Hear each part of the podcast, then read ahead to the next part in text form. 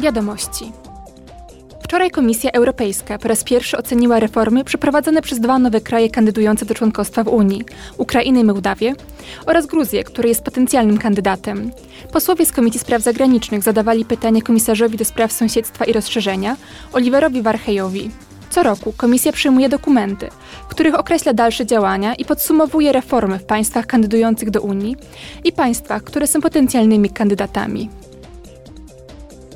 W tym tygodniu Komisja Prawna przyjęła opinię w sprawie projektu przepisów o uznawaniu rodzicielstwa. Dzięki nowym przepisom rodzicielstwo ustanowione w jednym kraju członkowskim będzie uznawane we wszystkich innych. Dzieci mają mieć w całej Unii takie same prawa jak w państwie pochodzenia. Chodzi w szczególności o opiekę, alimenty i prawa spadkowe.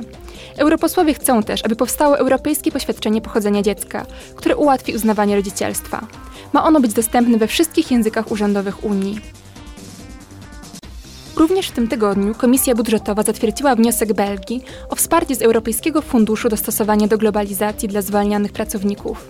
Ponad 400 pracowników belgijskiej sieci sklepów straciło pracę w wyniku bankructwa firmy.